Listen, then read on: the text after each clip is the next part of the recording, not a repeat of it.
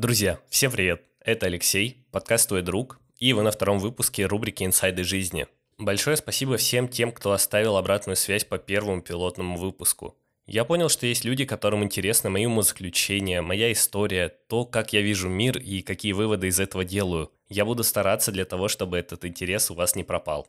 Напомню, что в первом выпуске мы говорили о том, что нужно всегда выбирать себя и быть готовым к тому, что кто-то будет этого не понимать, кто-то будет тебя осуждать или кто-то даже скажет, что ты не прав и сделал все не так, как нужно. Кому интересно продолжение того выпуска и интересно, что же по итогу я сделал с университетом, обязательно переходите в Телеграм, там уже есть продолжение этой истории.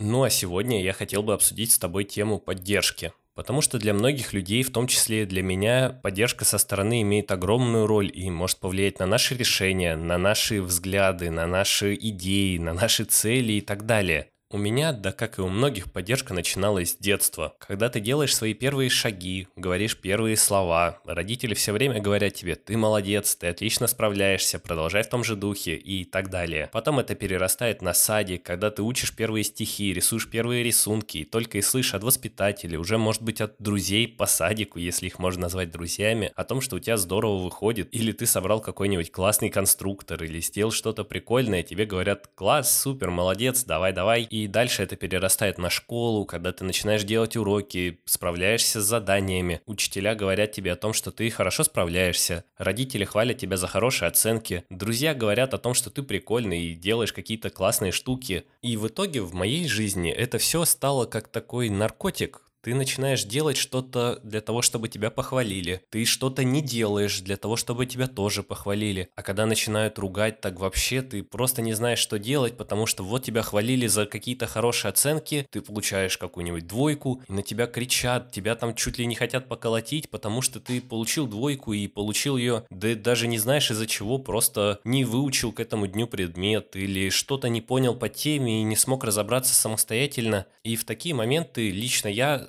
еще больше закреплял в себе эту такую неуверенность и зависимость от чужой похвалы, потому что если я ее не получаю, значит я что-то делаю не так, и потом, наверное, меня наругают. В детстве у нас редко бывали такие вещи, на которые никто не обращал внимания. Ты что-то сделал, и это либо хорошо, либо плохо. Не бывает так, что ты съехал с горки, и тебе такие, ну, ладно, или никто ничего не сказал, потом тебе просто говорят, мы классно погуляли, или наоборот, ты плохо вел себя на площадке. Никогда не заканчивалось это каким-то нейтральным мнением, и ты всегда думаешь, что кто-то должен что-то сказать на какое-то мое действие, иначе, ну, а зачем я это делал? Это никому не нужно, никто это не похвалил, значит, я что-то делаю не так. Но потом где-то со средней школы меняется восприятие, по крайней мере так было у меня, потому что на одни и те же действия ты получаешь разные оценки – Скажем, ты прогулял урок, учитель говорит, где ты был, почему тебя не было, начинает как-то тебя отчитывать перед всем классом, и тебе становится немного неудобно. А потом оказывается, что на самом деле ты провел это время с друзьями, и друзья, наоборот, были рады тому, что ты провел с ними время. Они тоже прогуляли школу, забили на все свои дела, и вы просто круто отдыхали, классно проводили время, и они сказали, что обязательно нужно это повторить, было здорово, и ждем не дождемся, когда мы сможем сделать это еще раз.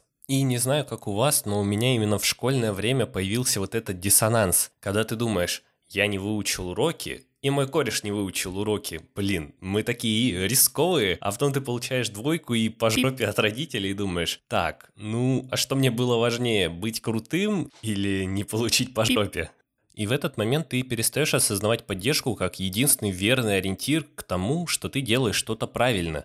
Ты можешь получить пятерку и похвалу от родителей – но можешь получить какой-то жесткий дизреспект от друзей, потому что ты все пропустил, не был ни на одной тусовке, и все скажут, что эта пятерка никак не повлияла на твою учебу, на оценку в четверти, в году, в дипломе, и ты просто так все пропустил для того, чтобы выполнить какую-то гору работы, которую можно было бы не делать, получить двойку и забить вообще спокойно на это все.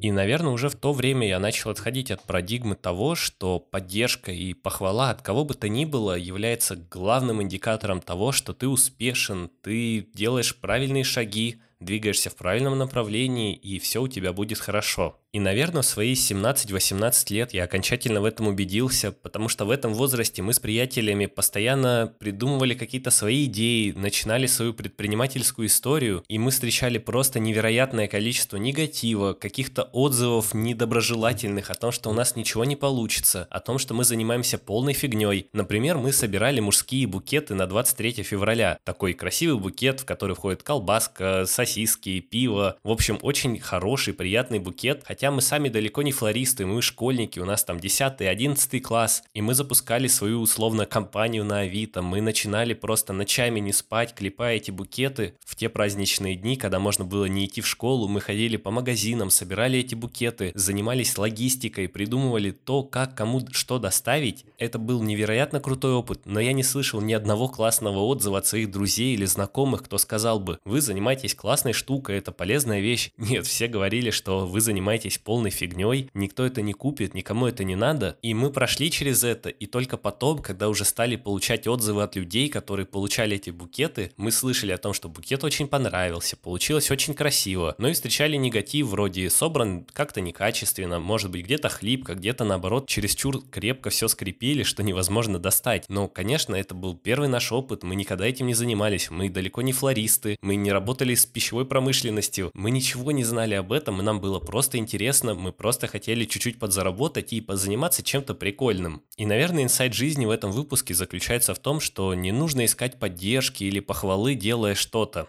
Если вы начали заниматься чем-то или продолжаете чем-то заниматься, потому что вас кто-то хвалит, или вы планируете, что вас кто-то похвалит, это изначально проигрышная стратегия, и вы не получите никакого кайфа от своей деятельности. Вы все время будете зависеть от того, что кто-то скажет. Если вы начинаете заниматься спортом в надежде, что ваша девушка скажет, какой вы стали накачанный, или друзья наконец-то скажут о том, что вы скинули лишний жирок, если этого никто не скажет, ваша мотивация сразу пропадет, и вы перестанете этим заниматься. А если наоборот, наоборот вам скажет, что вы еще поднабрали, потому что когда вы начали тренироваться, вы стали менять свое питание, и организм быстро не приспособился, так вы сразу вообще перестанете заниматься чем-либо в этом направлении, потому что изначально вы хотели получить поддержку, а получили какой-то негативный отзыв, и все, на этом ваше приключение, скажем так, закончилось. Все решения в нашей жизни, которые сопряжены с чьим-то удовольствием или наоборот неудовольствием, конечно, они связаны с неким риском, риском того, что что-то пойдет не так. Если на работе вам скажут, что теперь у тебя появились новые обязанности, и ты должен делать что-то, и ты думаешь, сказать сейчас нет, я вообще на это не подписывался, или сказать да, чтобы начальник не расстроился, и, конечно, тут есть риск.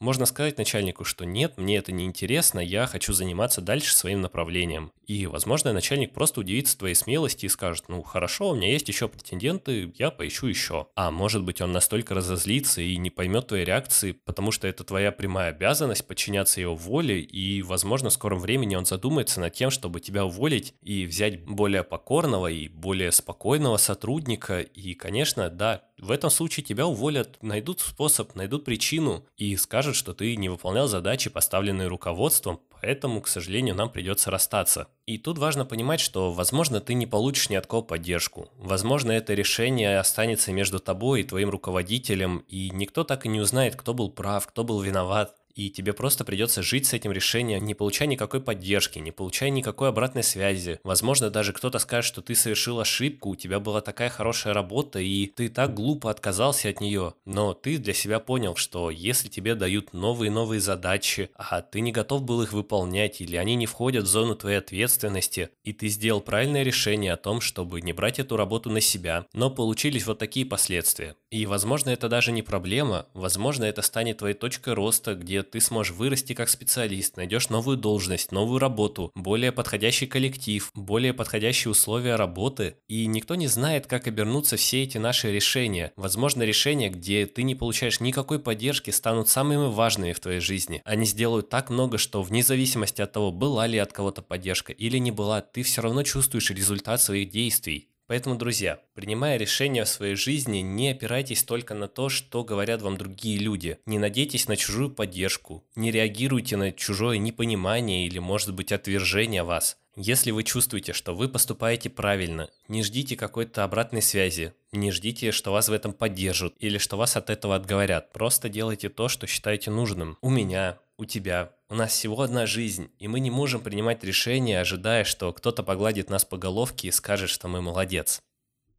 И на этом второй выпуск «Инсайдов жизни» заканчивается. Не забывай подписываться на Телеграм.